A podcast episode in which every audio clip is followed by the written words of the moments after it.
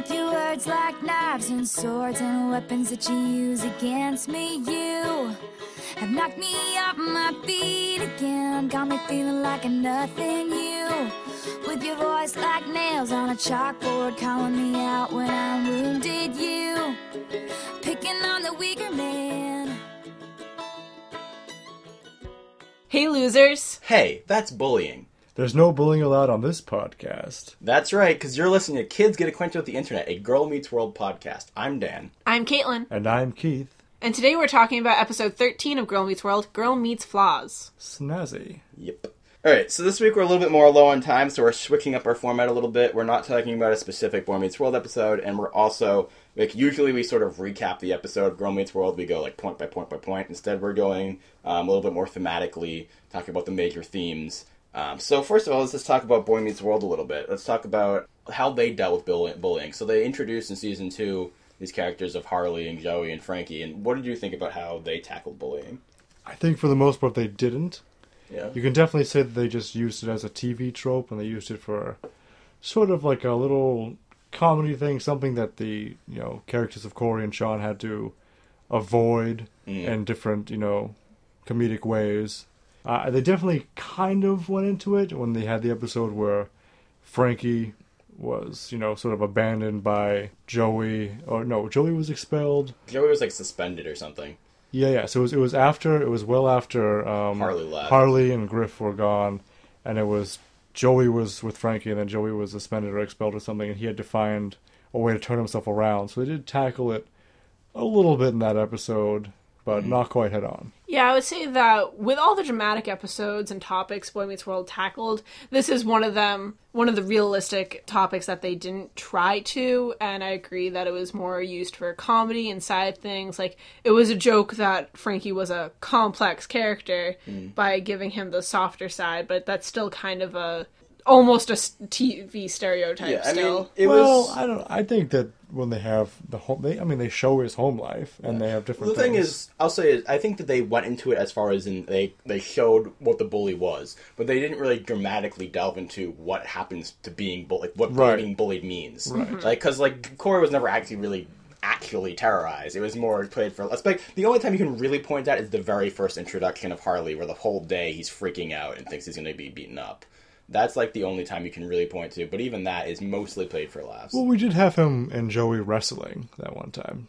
I mean, that wasn't. I mean, it was similar, but Yeah, but okay, but my I will say like, generally for me, even though I really like all of these characters, I love Harley and I love Joey and Frankie. I think they're really fun additions to the show. I do think Boy Meets World sort of missed an opportunity to show the you know what it really means to be a victim of bullying, and that you know for a show that is so dramatic, it felt and and how to deal with bullying. yeah. yeah. And because not only is it sort of a missed opportunity, it's kind of like you're making light of something really serious. And it was a different time back then where bullying wasn't as much in everybody's mind.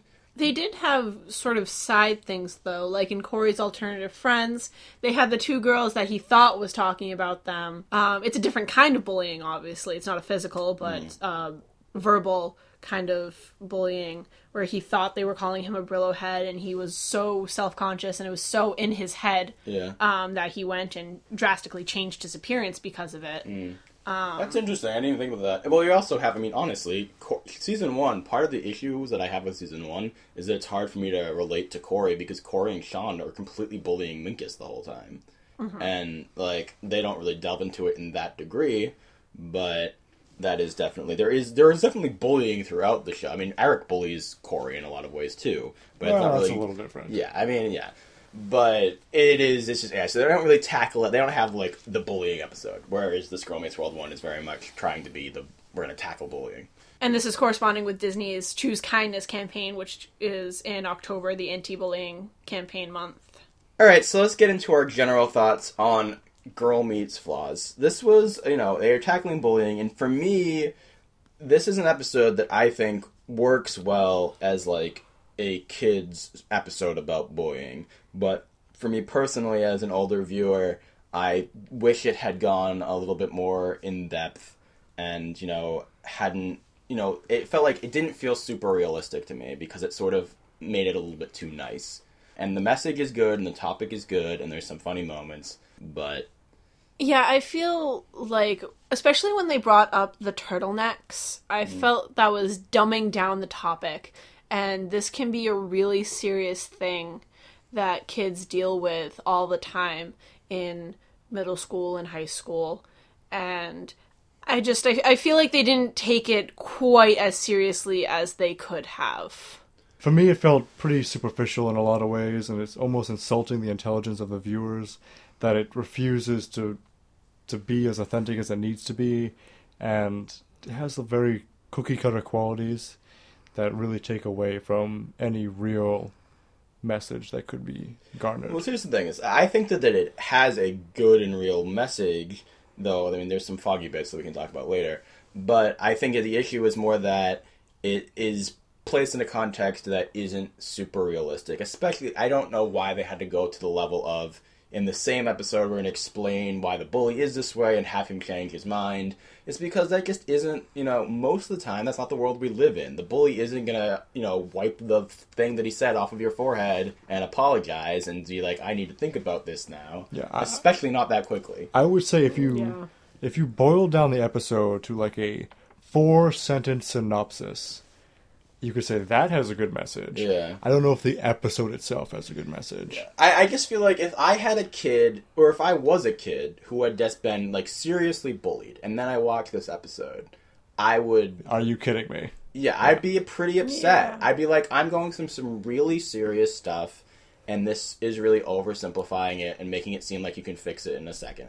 Yeah. Yeah, it kind of felt like something that you would watch in like a freshman health class about these kind of issues. It's not this bad, but it mm. kind of reminded me of that Saved by the Bell scene where they're talking about the the energy pill she's taking, which mm. are supposed to be like r- really awful. Yeah. And that was supposed to be like a huge dramatic moment. Yeah, and it's one of the most talking laughable moments in TV history. Yeah, I have no clue what you're talking about. and probably most of our viewers don't either, but I know what you're talking about. Saved by the Bell, guys.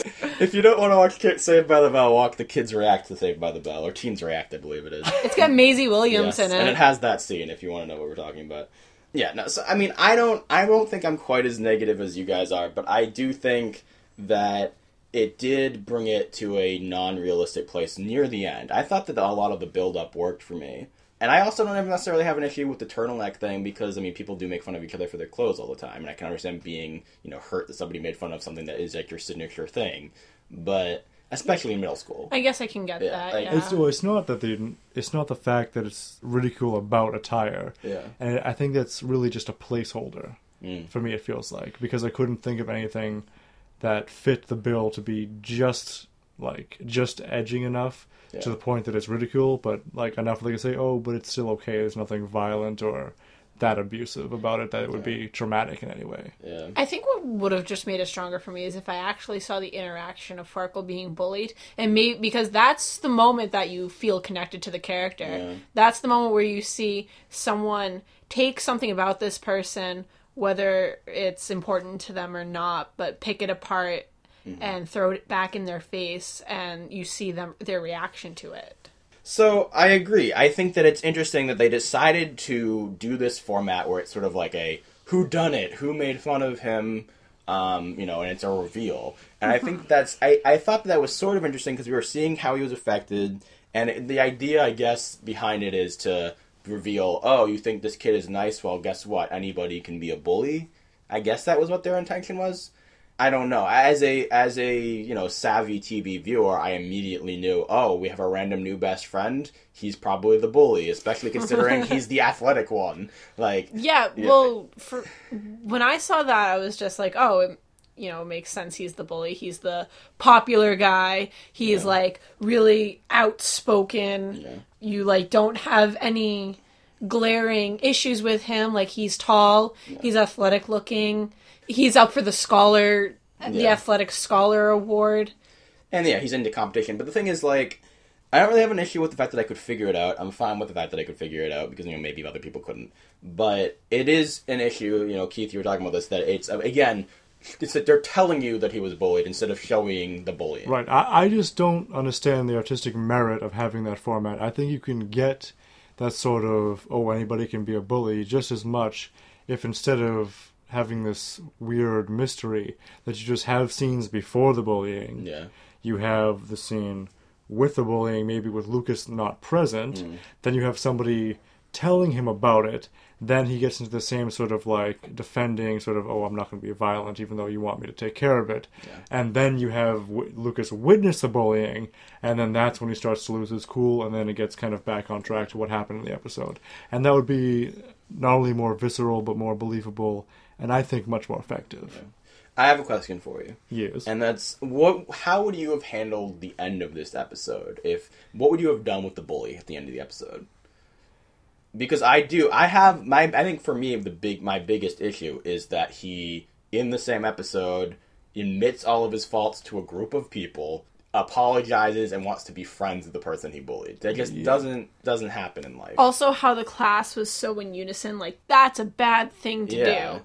I just, that didn't quite seem believable to me, especially if he was supposed to be a popular person. Mm. He would have a friend or two that was backing him up with this. Yeah, in the in the baseball team. I think it's weird that we didn't see the rest of the baseball team joining in.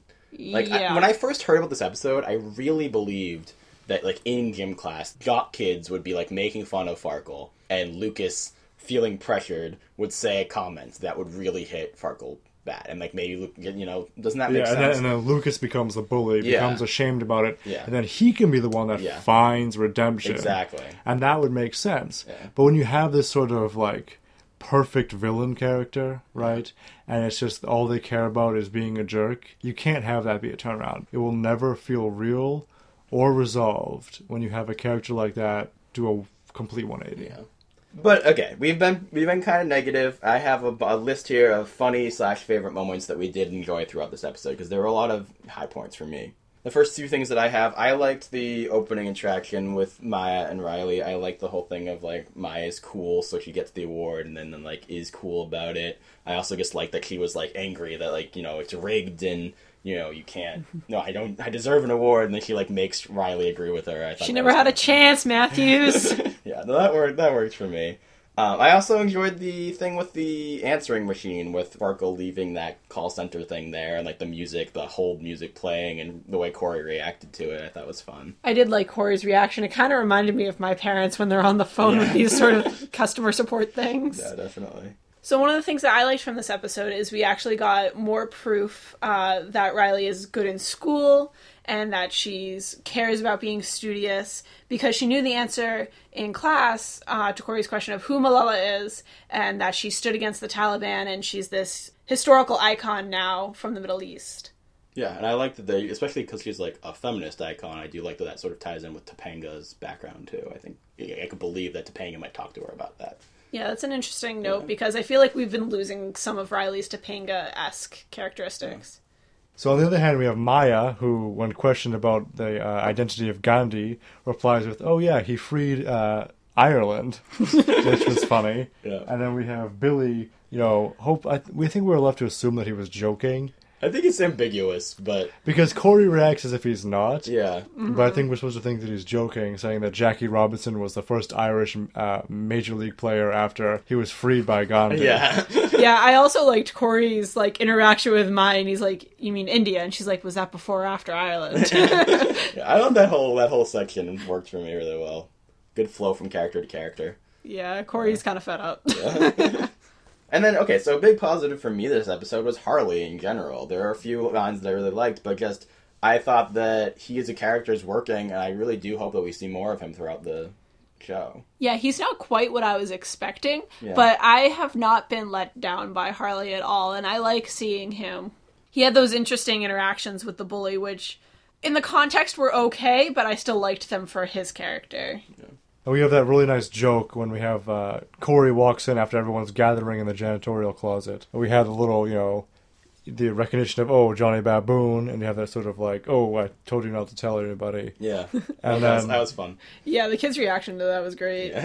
And I want some follow up with that. Yeah. And what I really liked is on the on the parting side of that, where you know he's, he's sort of like reprising this sort of faux bully role. Oh, oh, give me all your lunch money, and Corey goes, "Oh, I'm a teacher. I don't have any." Yeah.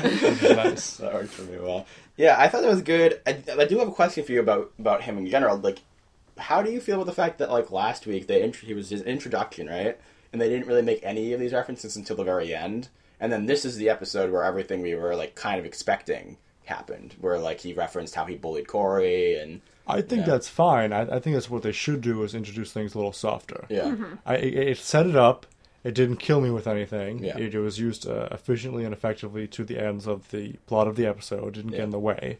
Didn't step on anybody's shoes. And on here, where there's a little more time to Mm-hmm. get into it, you can say, you know, oh, and look, and he got me this job Yeah, and exactly. turn everything around. Yeah, So I important. love that. Yeah, I I, love the fact that Corey got him the job. I was kind of hoping that that would be a major storyline for Corey, but I still like that that side note though. Yeah, I mean, also remember, just because they mentioned it doesn't mean they can't expand on it later.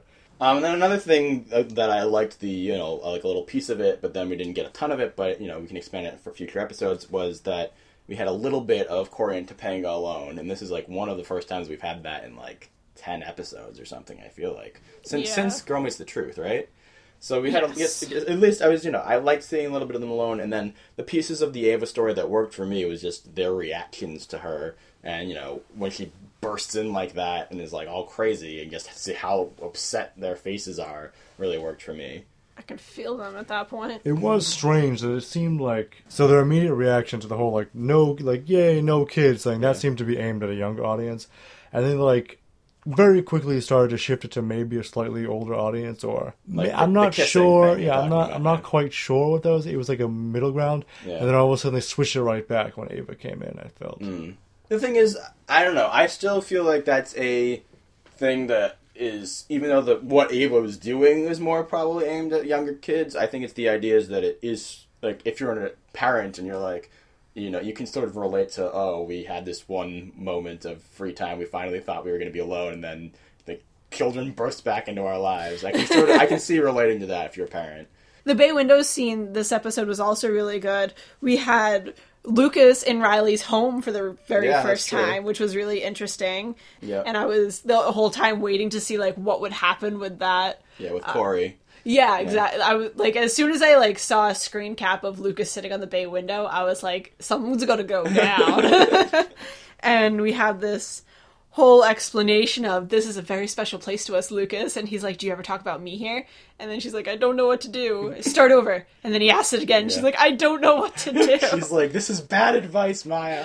yeah, so that all, that worked for me really well. What I are we that was trying some- to get from that? Are we trying to get that he's vain and wants to hear himself being talked about? Is that what we want to get? I, I thought it was tension between him and Yeah. Riley because we already know that they like each other. That we had in Girl Meets Boy, they have their texting relationship. We have the episode where Riley has her first kiss, and Yeah, he was like, my "Well, moment." I'll have my moment," and so I think it's just a little more buildup of that he's hoping that he's worth being talked about. because it's a place where they talk about all the important things, like Yeah. she said. Yeah, but why would he bluntly say that twice? I think it's supposed to. I think it is supposed to be a little bit of like arrogance, but it but like me- in the like in the like yeah okay kind of way. Like, I mean, it makes sense to me if it was placed in the sort of context where, like, when Eric's like, "That's not about me," you know what I See, but I don't think it was that kind of vanity. I think it was more like he he like kind of wants to make her uncomfortable, but in a uh-huh. flirty way. I think. Maybe Like, that's- yeah. that's how can I see read that. I mean, I didn't see it as some kind of buildup of tension between them, so I can see what you're saying there.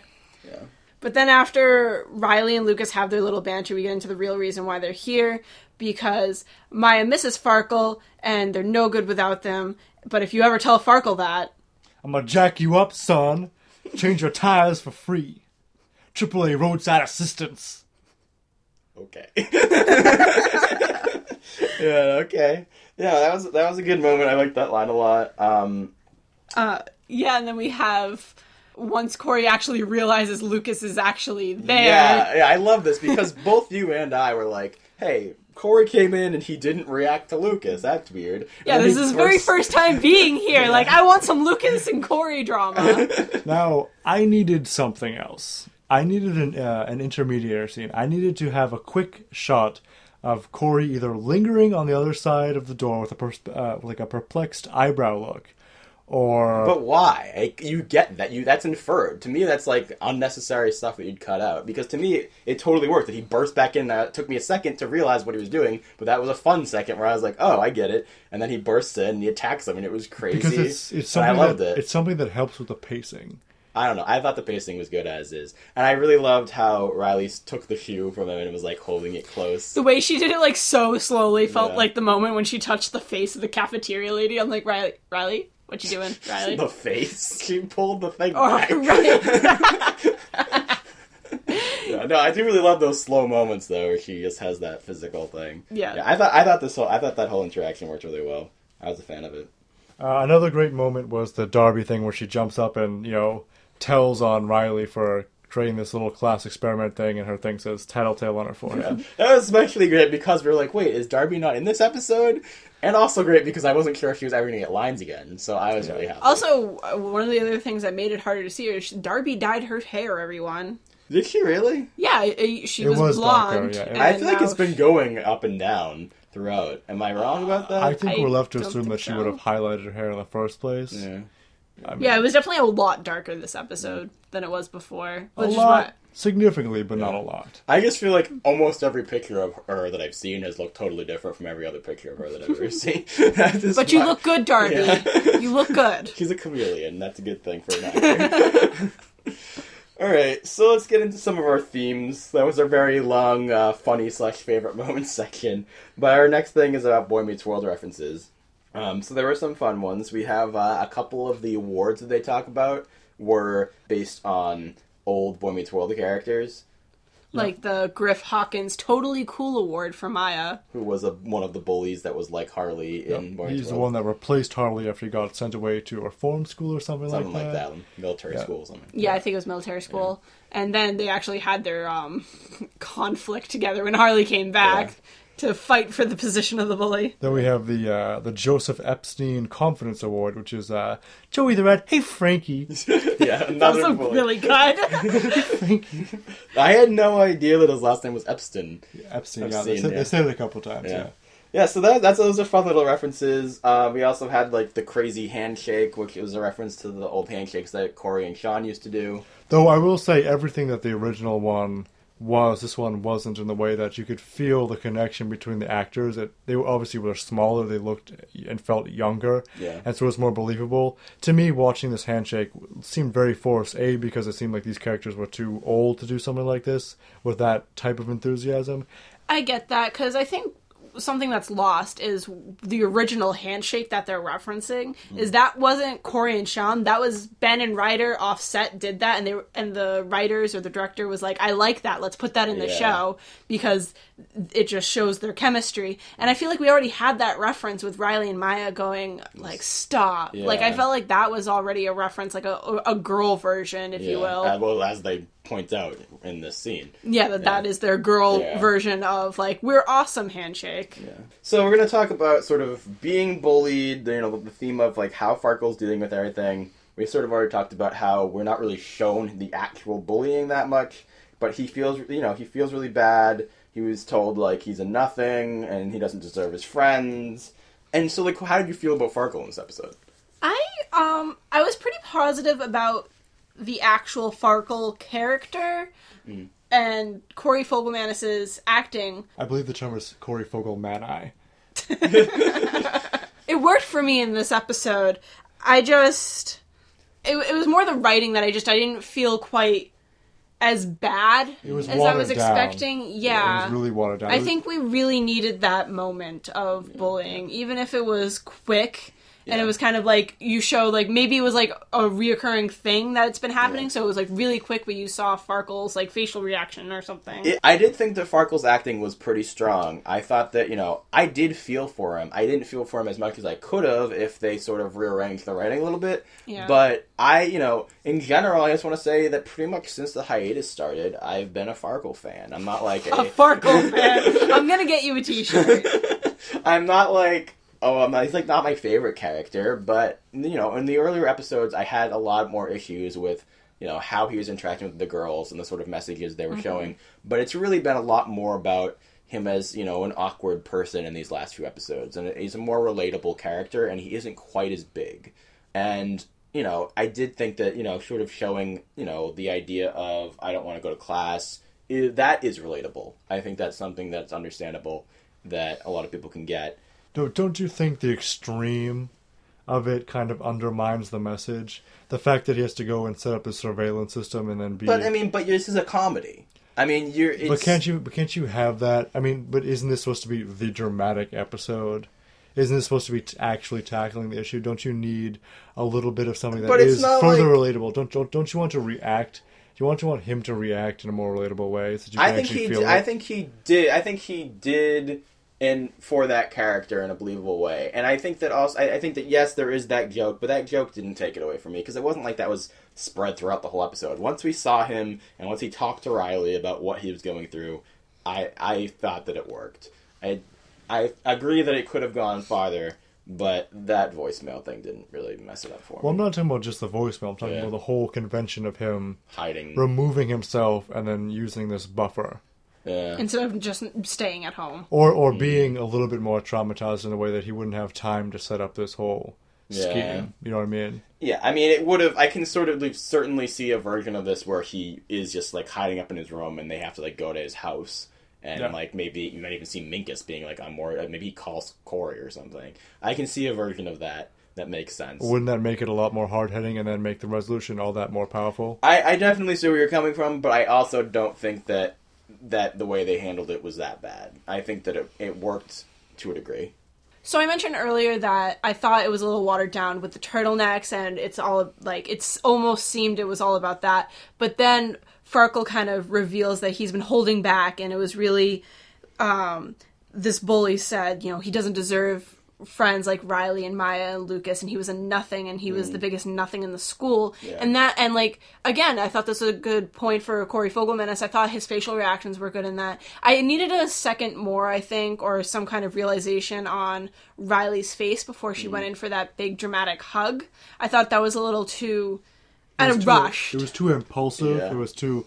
There was like sort of a moment for like, oh, here's the cue, go. Yeah. It wasn't. It wasn't like, oh god, this horrible. Like I'm looking at your eyes. I'm saying, come here. This is a. We're, we're friends. Let's let's go Yeah. find all our friends and get back together and fix this. I agree. I think that that scene, though it had you know its strong suits, could have benefited by going just a little bit slower.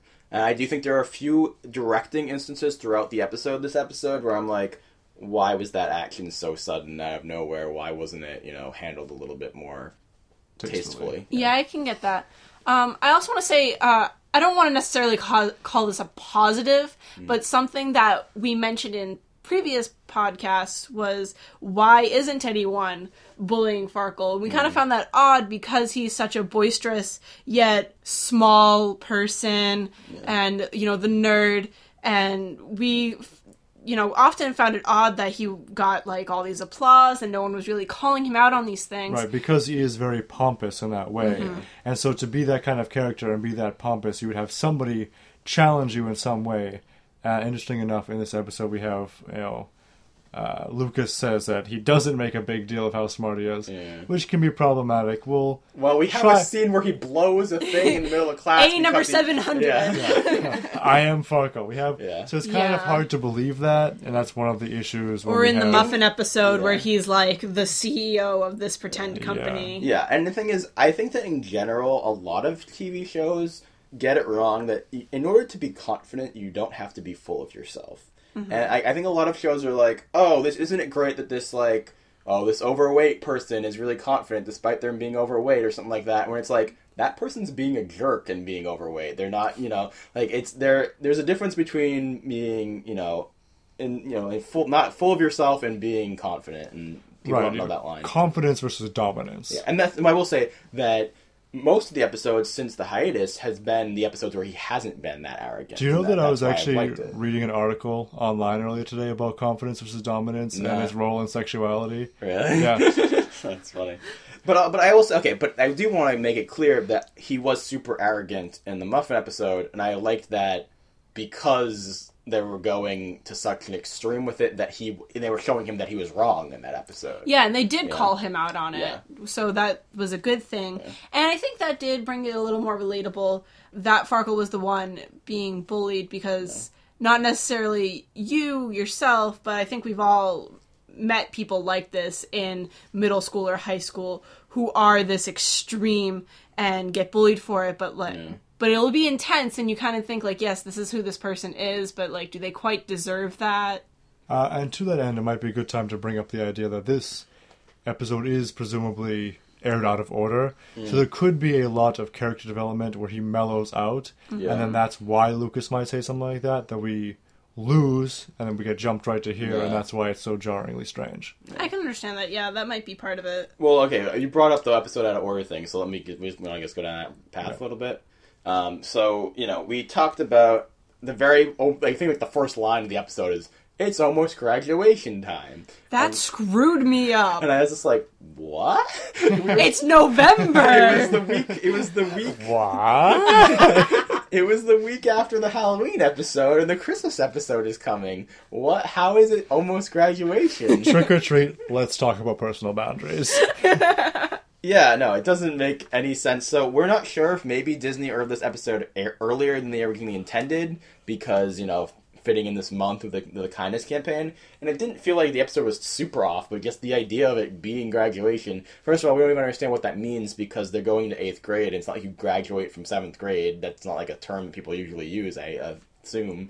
It just doesn't. How is it the end of the year? Doesn't make a lot of sense. yeah, it could have been like a Um, halfway through the school year kind of special ceremony thing. That Yeah. that's a little quirky, but it works. like I'd be okay if it was like they're making season one into two years worth, but Mm-hmm. we're getting a Christmas episode soon, so that doesn't make any sense. Unless unless they're gonna like make the It's next ep- Christmas 2015. yeah, is that what it's going for? That would be kind of crazy. But it could be like the Writers, next, ep- let us know. next episode we see it's September again, and then there's another Halloween episode November. Yes. I don't think so. yeah, no, just I think it's just jumbled, and that's we're just gonna have to live with it.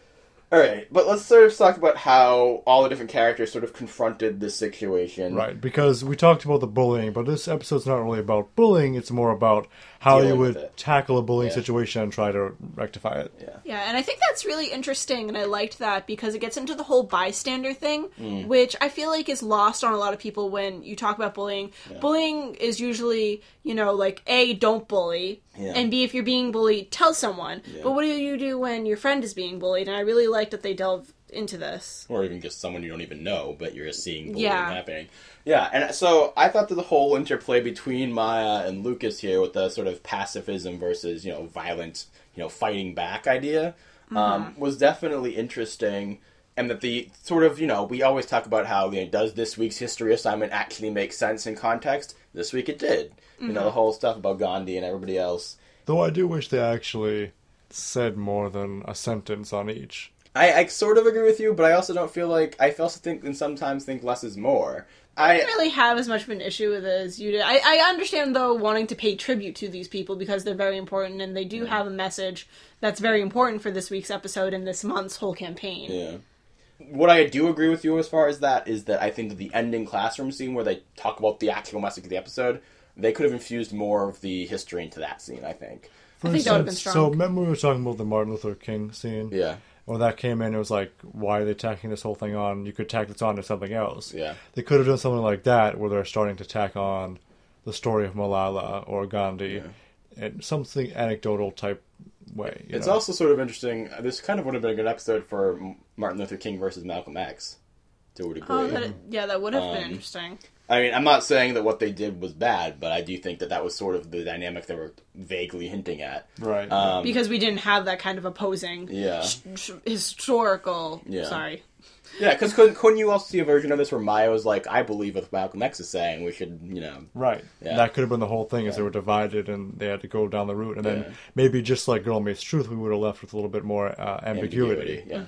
Yeah, so first I'll say the part of it that I didn't like. I didn't like the scene, the part of the bay window when Lucas is his old Lucas, and he's like, "We have to be good because you shouldn't be violent, and it's good to be good because Fortune cookie good." Lucas. Yeah, and like I don't even remember what his lines are, but they're just like so like I'm a goody two shoes, and I know what's right, and. So, but I really liked that they had him sort of lose his cool when the ta- time came, that he is human. Now, you guys think that they should have gone even further and had him maybe actually hit him. Because I think that you could still definitely argue at this point that he still is very much the Mr. Perfect because he almost lost his cool. Mm. But he's good. Not quite. Yeah. You know, he still pulled it back. He's like, I'm still the good guy. Yeah. No matter what. And the thing is, I definitely agree that like if he lost his cool and he actually hit his friend, he could have been ashamed. Yeah. You know, and we we need Lucas to be Yeah. abo- ashamed about something. Yeah, and I, I think that that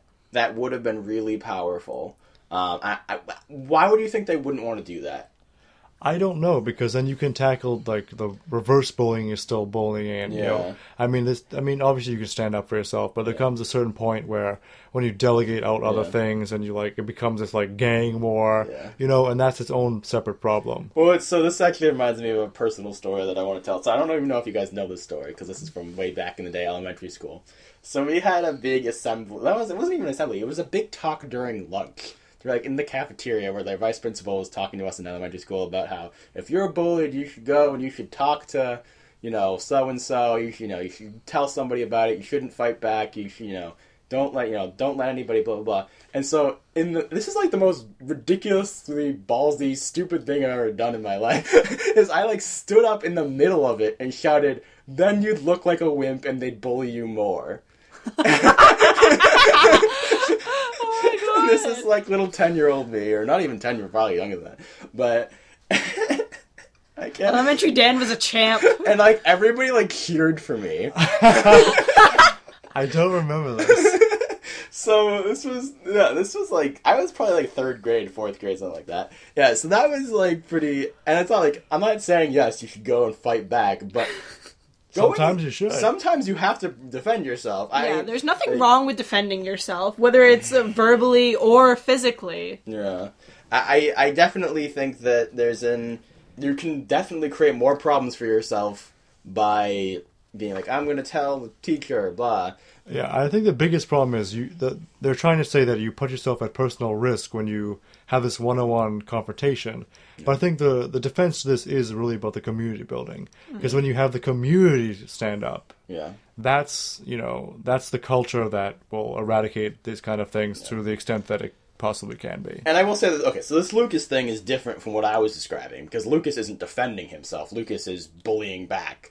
So uh, so Or that uh, almost. he's Uh, reveng- he's doing vengeance. Like Oh, I see. Almost vengeance. He's Yeah. like he's like almost vigilante, not quite. Well, I'm I saying wouldn't say vengeance. I would say defending his friend, which still has Which is even- vengeance. even- That's vengeance. if he if he punched the mm. if he punched the kid who made fun of his friend, that's definitely vengeance. Defending somebody's honor after the It- fact I mean, is it was vengeance. no, it wasn't after the fact though. He was bullying Farkle right in front of him, Farkle even if wasn't Farkle. even there yet. We didn't No, we even didn't know. even it's, see him yet. it's still bullying. If- If I'm saying bad things about someone and they're not in the room, that is still bullying. So you would adv- so if you were saying mean things, you would advocate like not you. Okay, if Keith was saying mean things to me, you'd advocate me punching. him. like I don't like I don't. That's still vigilante. That's still not the right thing. He I mean, Lucas is still doing the right. it's still. Vi- I just wouldn't call it. vi- I would say it was. I would say it was. I. I think the thing is I. I 100% think that what Lucas did in that situation was the right thing to do. It's just that I think that the character should not always do the right thing. yeah. I like he, he shouldn't he shouldn't punch him. That's the wrong No, I thing understand to that. do, I just but- don't agree with the word vigilante in that context Okay. exactly because it's happening right there. Vigilante, sort of like Yeah, you're so saying you- after the Yeah, fact. but you could talk him down. He wasn't punching Farkle. yeah. I mean, I don't know. It's it's about escalation. Yeah. Getting into the specifics of the bully himself and sort of how all those interactions went, for me, in some ways, the bully was a positive because I thought that the he acted it well. I do think that they sort of really simplified him as a character, so he didn't have a ton to work with. But what he had, I think he handled, and he seemed like it wasn't like, oh, he's saying a line here all, all- most of the time. Yeah, what I thought was Billy became Billy the bully. Sorry, I couldn't resist.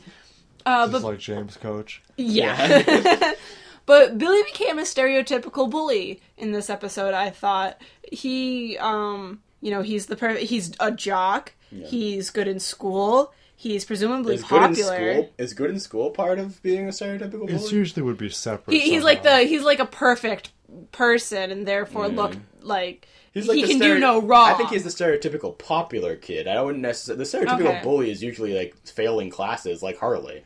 Mm-hmm.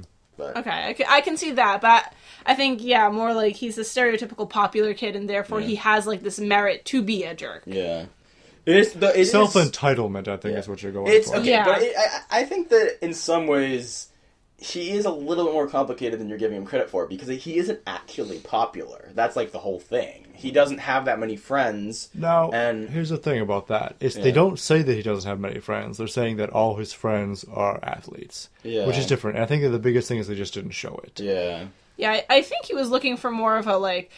I, I think he just doesn't have like really good friend. intimate friends. I think the biggest thing he was incredulous that Lucas, Yeah. being an athlete, who apparently he is Yeah. now, um, has friends that are not, and so it's it's more like, Yeah. like a, almost like a caste system type thing Actually, that's another point that you brought up the fact that Lucas is suddenly an athlete now, and because I- he said he wasn't. Before. Yeah, because the whole thing. I I mean, we didn't go back and re-listen to the Smackle lines, but I'm pretty sure most of what Smackle was about was him saying, "I'm not an athlete." or the th- he's saying that I don't care about that stuff. Yeah, I so care about maybe school. if that's I run, actually not what I got from it. okay, is that not what you got from it? I thought that it was just I'm more than this. I'm more than an athlete and a pretty face. Like I care about school. I'm a good friend, and I don't want to be boiled down to just this. Okay, so like I haven't re-listened to the lines. Maybe they, maybe I would have that reaction. Mm-hmm. But when I was watching it, There were connotations. it, that- it yeah. totally did feel to me that he was saying, "I'm not. Inter- that's not what. That's not who I am."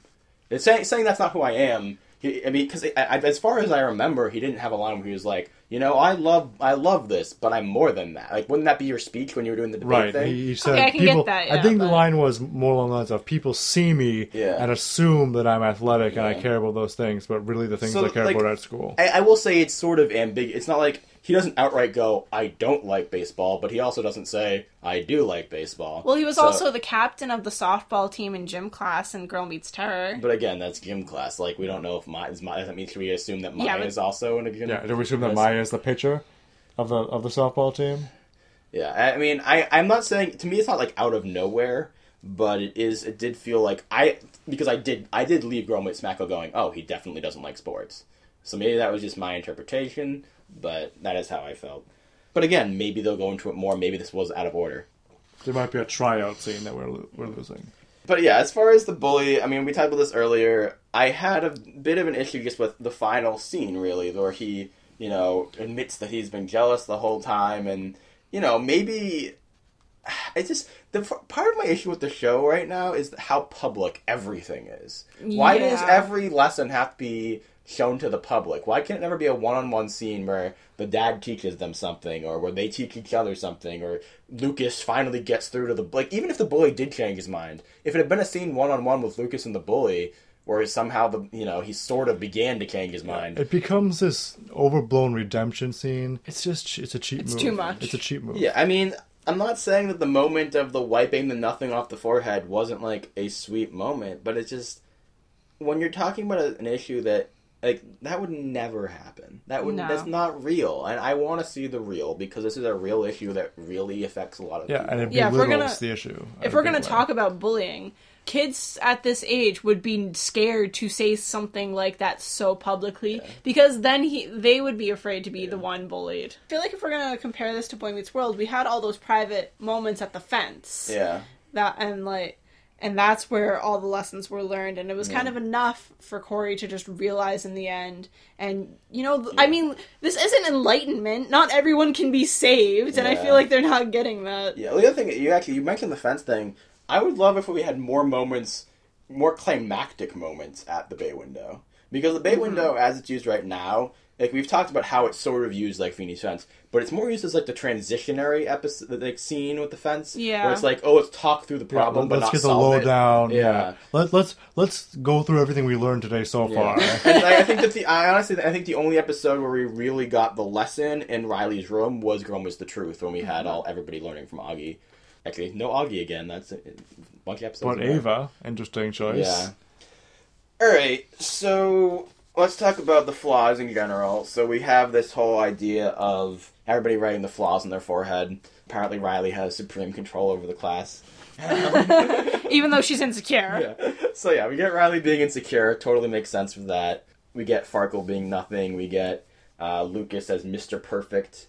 We get um, Maya is broken, and also we saw a picture of it where it was broken home, but Yeah, but it, looks like they changed their mind and they just wanted it to be broken. yeah. Um, I I wonder what the reason was behind that. Whether it was just an artistic thing or if they didn't want to offend anyone. Too edgy.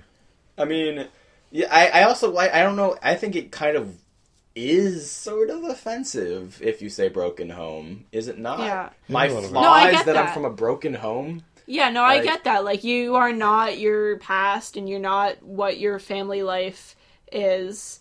Uh, you can Yeah, like so that think- doesn't shape who you are. My so I point totally is, I think that they made the right choice getting rid of home. Yeah, I was I was just wondering why the choice was made is all. Yeah, I, I think I think yeah, I think saying my flaw is that I'm a broken home is like really promoting like stereotypical family values. And, Yeah. But yeah, but I understand her feeling broken. Mm-hmm. Um, I understand you know Rise and insecurity. I love t- uh, Tattletale Darby.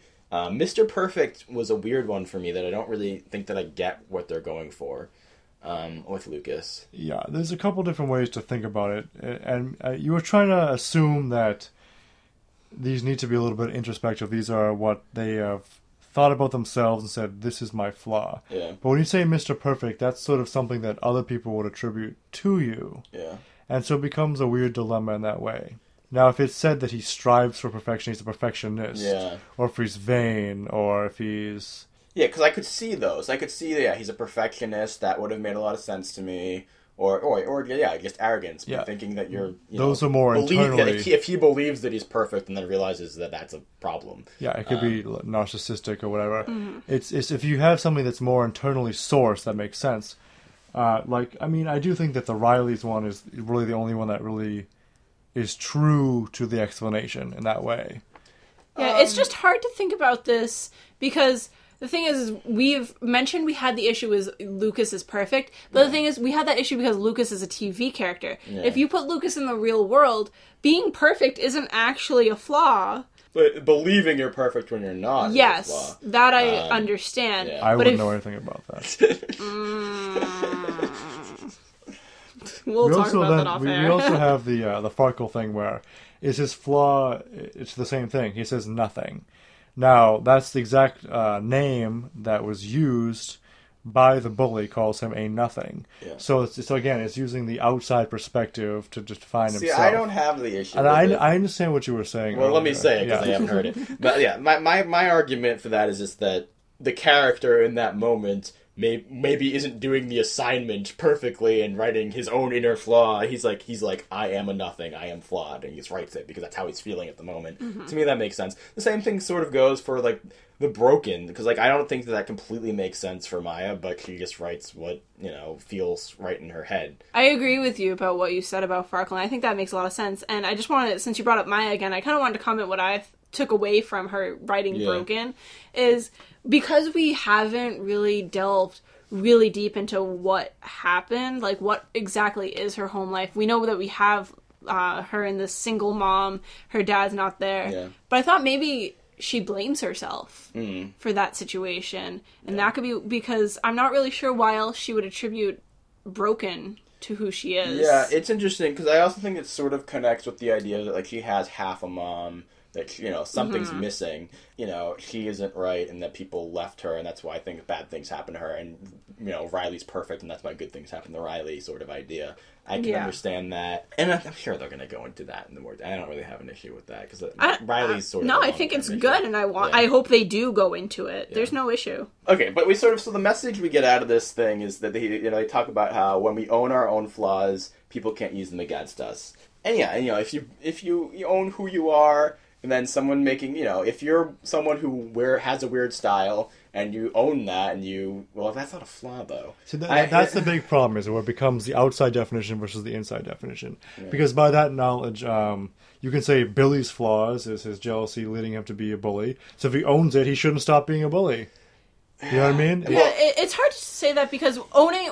What does owning your flaws mean? Because owning your flaws could be accepting this, but then wanting to build yourself as a person and move being past it, or just this is who I am. Yeah, okay. So uh, I'm going to use myself as an example. So I know that I'm incredibly insecure. I know that. I own that fact. But if you made fun of me for being insecure, I'm insecure, so it would hurt me. like, so I don't think really it's more of an acknowledgement because Yeah. when you acknowledge something and then you can decide what to do with that Yeah. information a on a you know a scenario basis. Well, here's the thing. Okay, so I I agree with the first half of this statement. I agree with own your flaws, know what they are, know how to deal with them, and if they're really flaws, try to work on them. Yes. Um, I don't understand. I, I think that maybe it can help with people bullying you, but I also don't. I mean, those are the if you if you. It's, I think it's almost worse when you know that, that what they're saying is real. Yeah, because Like- then you you have to say that if it is an actual flaw, then Yeah. you have to say how do you better yourself? Because mm-hmm. this all connects to Ava in the way that Topanga picks her up and says, "Oh, don't change. You know, you are this, and don't change a thing." Yeah. Because we're saying that she has these flaws of being what, what, like, Spoiled, rotten. spoiled, Rotten, rotten. She's yeah. a brat. You know, she's very arrogant in that way. She comes in, she needs all the attention. Yeah. And to that end, she's saying,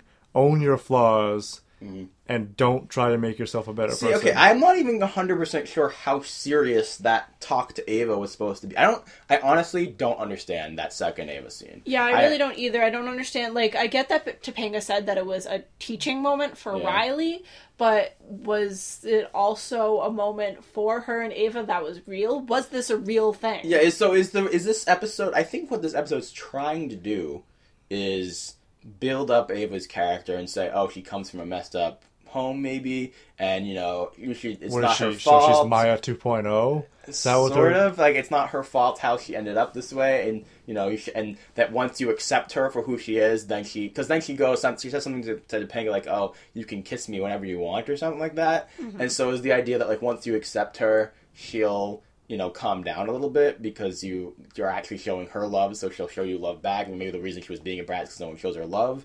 I, it is But then make it about that. yeah, it, It, it just feels. I, it was a little bit. Uh, but then, how does that connect with the flaws? I just don't think like that idea of no one shows her love, so she f- lashes out. That makes sense as a story. But she's not has- lashing out. Lashing out would be throwing a tantrum. She's she's just so incredibly I would say extroverted to the point that she's assuming that everything has to revolve around her. Well, but also, I wouldn't even call that a flaw at that age. A lot of kids are self-centered. I mean, she's a little bit excessive. Uh, yes, but, but- she's a kid. She's four years, four, Right. six years. I guess she's six years old. She's six. Um, but you know, I don't know. People sometimes it's just a phase. Right, Like, but it's not about that. It's about the Topanga's yeah, you know wor- words Reaction on that. to it. yeah. Um, and, and it, it does tie in because so we have two major themes coming from this storyline. We have the Ava and Farkle theme, and we have the Harvey and Billy theme. Yeah, so you have, you know, Ava and Farkle are flawed, but they should own their flaws. And, and, and also, Riley sort of fit into this. They were putting Riley into this category To too. a degree. You know, be who you are. Is Right. you know, you know, Own it, yeah, acknowledge it, yeah. and don't Whereas- change a thing. yeah, Be where- yourself. whereas they were saying with Billy and, and Harley, you know, people change. People can get past their flaws. Right. Um, I'm trying to remember exactly what the line was. Something about how, like, when you have great friends, your friends can help you wipe those flaws away. Right. So which Um, flaws are worthy of being wiped away, and which ones are the ones you're supposed to own? It Yeah. doesn't go into that at all. Yeah, I mean, they didn't. Yeah, like you said, they didn't go into this, but I, I think I would just sort of infer from these episodes and the show that like the ones that negatively impact other people versus the ones that are just kind of who you are. Well, to But- that but A- end, but he's Ava not. He's does not negatively Yeah, and so does by- Farkle when he takes over the class and is, you know, I mean, he is rude to people. You know. Well, okay, I think well, Yeah. you, you you can you can take a, take it as once you own it, you're able to see what it is, and then you can work on it. You know, like to sort of you know once you acknowledge, oh, I'm a jealous person. That once you well, you know, once you've accepted that as an issue, then you can work on it, and until you own it, you can't, you know, deal with it. I think the problem is they don't make a distinction between quirks and flaws. Yeah, The mm-hmm. turtlenecks are not a flaw; that's a quirk. yeah. Arrogance could be a flaw as opposed to a quirk, and they don't differentiate and they don't Yeah. try to. I think the word flaw is the issue here. So if you're just saying, if literally all you're saying is own who you are, and they won't be able to hurt you, that's very different. Because then you can be like, who I am is I love wearing turtlenecks. That's not a flaw. That's just part of who you are. And so if you if you own that you love wearing wearing turtlenecks, then them making fun of your turtlenecks won't hurt you. That mm-hmm. makes sense to me. Right. But that's not a flaw. If I- if I like I said before, if I'm insecure, that's a flaw. And so if they make fun of it, I'll be hurt because they can see right through me and they know who I am and they're point, pinpointing my weakness. You know, like that. So I think it, I think the idea of own who you are makes sense. Owning your flaws doesn't really make sense. Acknowledging flaws Yeah. in order to Better destroy yourself. them. Yeah, mm-hmm. yeah. But And- they that's but the thing is, and then they have that dichotomy. You have the these are the people who need to change, and these are the people that need to stay the same. It becomes almost a, an issue of mm-hmm. predestination to that end. It, it is very weird because a flaw insinuates that it's a wrong thing. And not all of these are exactly wrong. Like, we had Sarah on her Yeah. forehead said afraid, one kid said quiet. Yeah. And, you know, Riley said insecure. You want to kind of build on your insecurity, but that's not wrong of you. That's a very normal human Well, thing. I'm gonna say jealousy isn't a flaw. But Yeah. his flaw isn't that he's jealous. The fa- flaw is that he lets his jealousy take over him, and he acts out based on his The I jealousy. problem, think the that's a good problem, yeah, point. his flaw is that he's a jerk, Yeah. and that his jealousy then feeds into it. The jealousy doesn't come first. yeah. Well, I mean, Jealousy is also a very human No, because I do. I would Yeah. say I could. I would argue that. That just gets into like the root of what is evil. Yeah, right. I mean, like, when you have an extreme like that, you can't start with the, you know, the soft thing. You just have to start with the hard thing that feeds Mm. into it. so, so so you're saying you you don't buy the general idea of oh people act out in this way because of how they're being treated. So you you, you just think some people are bad people. I, is that what I you're would, saying? Uh, no. Okay. And what are you saying? Um, do you actually want to get onto this full? Do you want to talk go. about? We can go a little, and just not go crazy about it. But Okay. I, my my point is that I think what they're going for is he is a jealous person who felt lonely and wanted these things, and so that led him to acting out. And so you're saying you don't agree that that's a thing that happens. I'm not saying that exactly. Okay. I'm saying that you can say that he's a jealous person who felt lonely and then acted out. Mm-hmm. You can also say he's a self-centered person and inconsiderate person who then felt jealous, and then the only way that they know how was to act out, which is a little different. And then you have the idea of at what point do you become responsible for your own actions. Ava is not responsible for her own actions in the same way that Lucas or Billy would be. But then Lucas and Billy would not be responsible for their own actions the way that Corey and Topanga would be. So at what point do your own upbringing and your your own scenario that of the world around you stop being an excuse? Mm-hmm. At what point do you be able to separate yourself and say, "Oh, that person is acting out because of this, because of their home life"? At what point Yeah. does it make it that person has to take responsibility? Yeah. I think it's once I think it honest is kind of trying tying it back into what they were saying in the episode. It's once you acknowledge that flaw that came from that outward thing, that came from your upbringing, once you acknowledge it and you know it's there, if you don't try to do anything about it, that's to me that's when it's on you.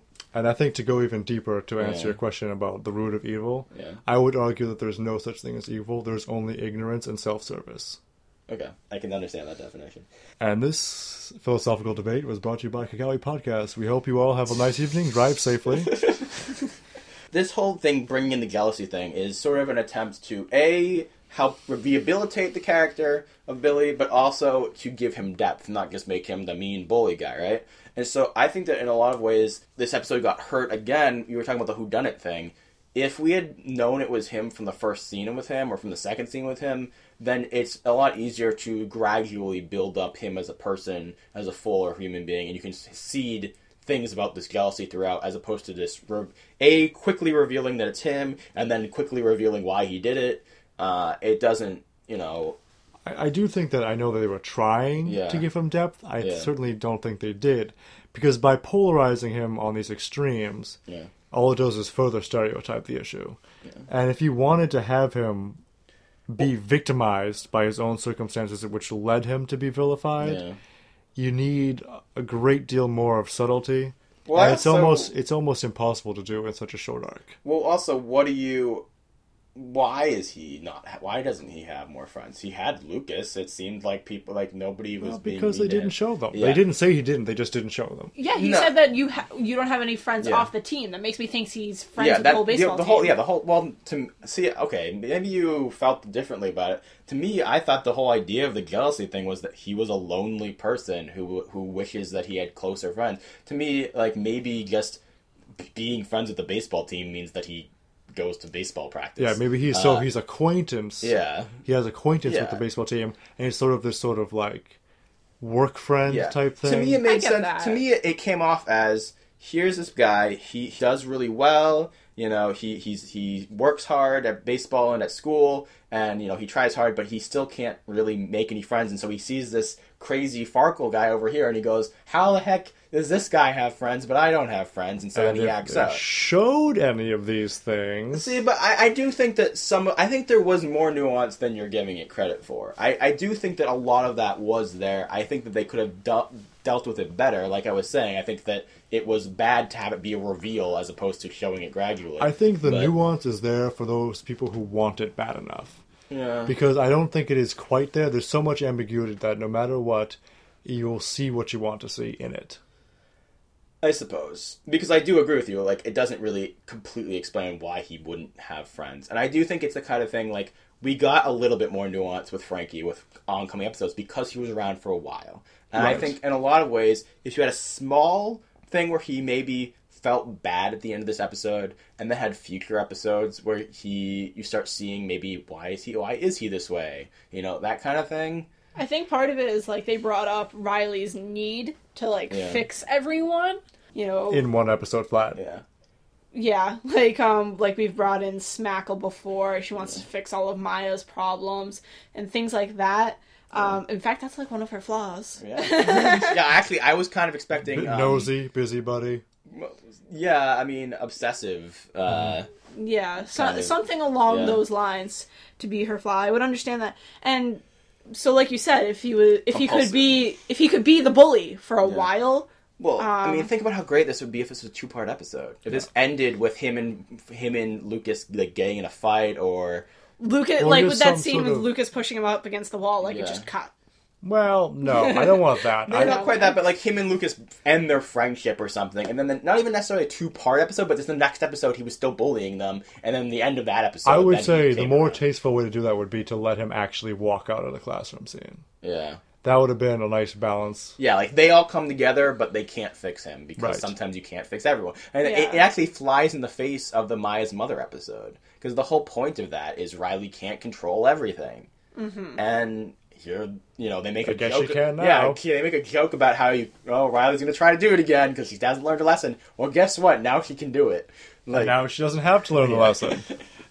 so you know, sort of just wrapping up the flaws discussion. For me, just the biggest issue with this episode was sort of the nicey nice, like perfect world idea of you know, oh, the bully he fixes himself, and then that also tied into the very last tag there, where you know, oh, it's the perfect world where Riley, everybody loves Riley, and they all vote for her to get this award, and you can't just have someone, you know, and she's the prom queen. yeah, you can't just have someone, you know, be average and be okay with being average, you know, and own it. yeah, and own, Own it. the average. Yeah, own the, Be like, you know what? I didn't get an award, but that's okay. I still am proud of who I am. And that would have been great because that's relatable to 90% of the people who are watching because 90% of the people in school don't get an award. yeah, And it's kind of the message of the whole show. yeah, Yeah, I just I and also the fact that like the the kids had to vote for this award. Yeah. That's showing that Riley and Maya are popular girls. Maya got the cool award.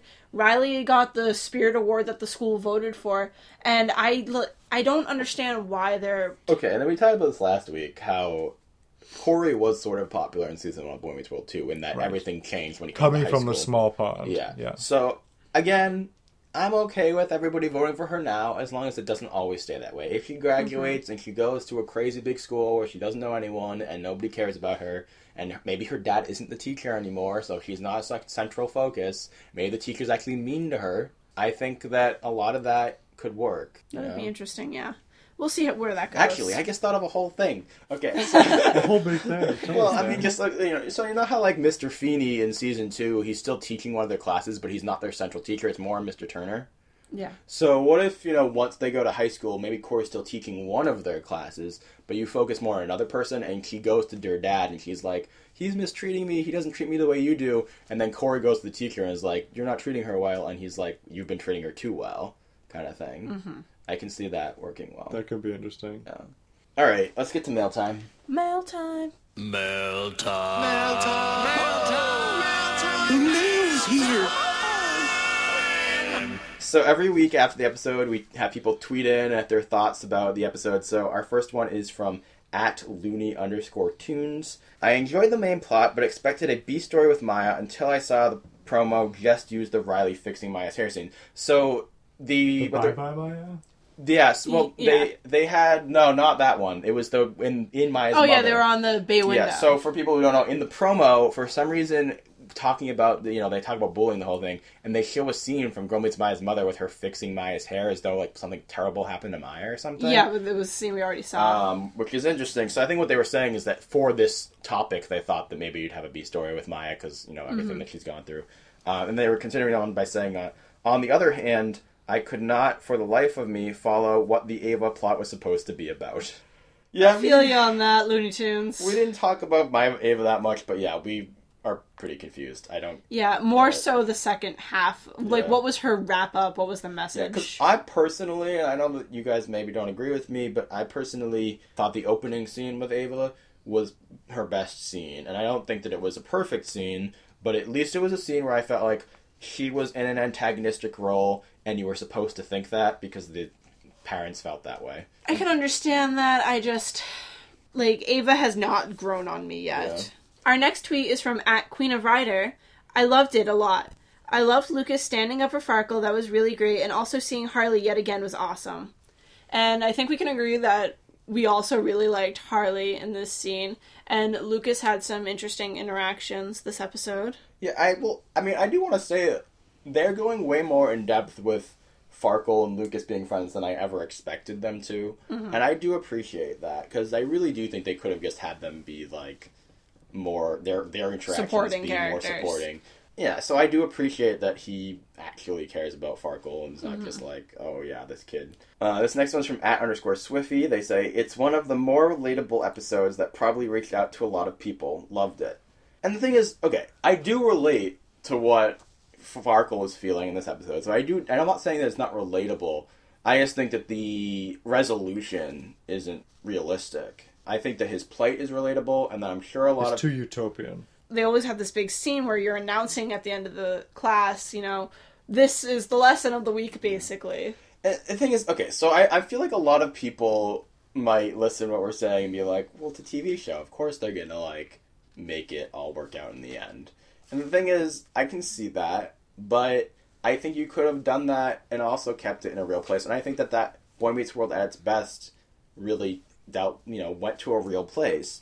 And I think you could have had ended on a happy friendship note without fixing absolutely everything. And you have they they make fun of it.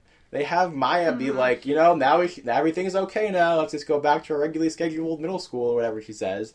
And then it's but, but we have to tie up this loose end because But the thing is, like, we've had, we know that there's some part that's Girl Meets World is capable of doing that. Like, I really liked Girl Meets Father and Girl Meets the Truth. Mm. And I think that they can go to these places. I just, when they, I, I feel like the drama is like they want to go too extreme in mm. certain ways that they're not sure how to balance it out. So here's a tweet from Nikki1 Kendras who says, I love it. Great message and kudos to Peyton. He did an amazing job and Corey and Topanga scene was adorable. More scenes like these. Yeah. I mean, I, I agree. I want more Corey and Topanga scenes. I want more out of that kind of stuff. So we have a tweet from Abrige, or Aubrey J, as she's corrected, but she seems to like Abrige. So until she says no, I'm gonna keep doing it. Isn't the correction saying no? no, because she said she seems to like Abrige. Yeah. she was. yeah. I don't know. If you don't like it, tell me. I don't want to be a bully. um, but she said Lucas was perfect. Ava's not working for me. The marker thing at the end was weird but good. Baboon was said approximately 17 times. The marker thing? Wasn't it said once? The marker on the forehead thing. Oh, yeah. Yeah.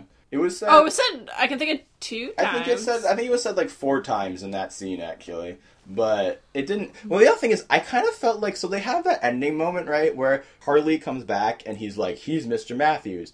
I sort of felt like almost like something was cut out where he had like more scenes where that came up or something because it's like most of the class doesn't know. Like it's not like throughout this episode they were making fun of him and calling him baboon. Yeah. So Yeah, I you would want Maya to say it, is the thing. yeah, That correction by Harley only makes sense if, for instance, in the next class, Maya said, you know, thanks, Mr. Baboon, or whatever. and maybe the Yeah. whole class thought it was funny or something. Yeah. Yeah, and then Harley's just like, "Hey, his name's Mr. Matthews" or Yeah. something. Right, and then he, you know, undoes his own ill. Yeah, I feel like that would have been a really good storyline actually for like a Corey to have some kind of insecure flaw. Maybe that's where Riley gets it. Uh, Though I do see that we he's obviously overcome it by Yeah. joking so lightly about, oh, I'm a teacher, I have no money. yeah. All right, and then we wanted to end out this mail time with an email. Uh, we got a very nice email from Josh Taylor. Uh, he runs another Girl Meets World podcast, actually. Yep. So it's interesting to get feedback from people who are in a similar position as us. Yeah, and also if you want to send an email, you can do so by Emailing us at gmwpodcast at gmail.com. Yes, please do. Um, so he says, Hi guys, my name is Josh Taylor. My wife and I host another Girl Meets World podcast online. I, I just wanted to drop you guys a line and say, hey, we're pumped about the community that's been built around the show and love all the podcasts that have been popping up. Hopefully, we can start to build a bit of a podcast community around the show as well. Your podcast is great, the perspectives are cool, and you guys are fun to listen to. Anyway, if there's anything we can do for you guys, just let us know. Hope you're doing well. Enjoy Meets Flaws tonight, Josh. Um, so I just wanted to say thank you so much. I mean, I've been listening to your podcast and sort of seeing the differences and similarities and how you guys do it, and you know, it's fun to listen to you two. You guys are fun, and just great hearing from other podcasts. So yeah, thank you, Josh. And you know, in regards to the community aspect, we do want that. Obviously, it's good for a good amount of people to you know critique the show because that's how it'll get better if our thoughts can reach someone in a position like the writers or something like something to that degree. Yeah, but also, I mean, the real reason that like I entered into this is the community. It's all about like I mm-hmm. love doing mail time. I love hearing from you guys and tweeting with you guys, and you know, building that community as much as possible because it is just a really fun show to talk about. Yeah, the fandom is great, and Yeah. we've had a lot of great feedback. I really love mail time and talking to you guys. Your input is really interesting, and even if we don't agree all the time, it's still Yeah. good to hear what you're saying because mean, that's the whole point. Yeah, that exactly. We always try to throw in opposing opinions into mail time because that's what matters. You know, it matters to get everybody's voices in there. It's all about the community.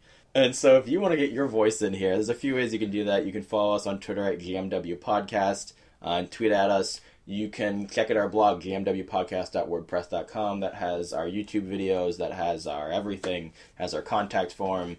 It has our everything, our social security Yes. numbers are on there, guys. Please check us out on iTunes, rate us, review us, subscribe to us. Um, our YouTube is GMW Podcasts. Um, but that actually brings me to the last point of our podcast, which is that it's hiatus time. Um, I don't know. I don't. As far as I know, they haven't announced when things come back or what Never. the first episode comes back. Well, they just graduated, so Yeah. so we have a big Halloween spectacular planned. Spectacular. um, I don't know that we'll have an episode next week because we'll probably be prepping that Halloween thing for Yeah. probably about 2 weeks. So we'll probably have one come out the Friday or around around. Actually, we're gonna say on Halloween. yeah, really, yeah. Yeah. We All right, right? I'm pretty sure. Yeah, so I'm pretty positive that our next podcast will come out on Halloween day, and then from there we have plans. We'll figure out. what Yeah, depending on how long the hiatus is, tweet at us. Well, we just sent you all of our. We just told you all of our contact Yeah. info, so use one of those ways. And if you have any ideas or something you want to hear from us, let us know. Yeah, and so I mean, we've had we've been kicking around a couple ideas, but we'd love to if you had suggestions about hiatus episodes to do. Um, you know, sort of. We can I- finally do our DCOM one because guess who DVR'd Phantom of the Megaplex, everyone? Guess who just set off the audio levels? I- I'm sorry, headphones. And thank you again to Emily for letting us know about Phantom of the Megaplex. Love Um, you. and yeah, and so we've also we've thrown around different ideas, maybe like a season one of Boy Meets World sort of review episode, um, possibly an episode about our least favorite Boy Meets World episodes, and sort of where we which episode, which which parts of the show we thought went wrong. I would actually love to do one on the Lauren story arc. I don't know how I'd you like to No. feel compare Riley and Lizzie McGuire Riley and Lizzie McGuire, or as people. Okay, as thought- characters. okay. Yeah, Because it's about how they're insecure, they're bumbling through I life. don't know how I would do that. I have to like rewatch a lot of Lizzie McGuire because I barely remember that. I mean, I loved it when I watched it. but So I- her and Lucas are gonna have their finale kiss in Italy. so, as always, thank you for listening, and remember, dream Try. Do good. Class dismissed.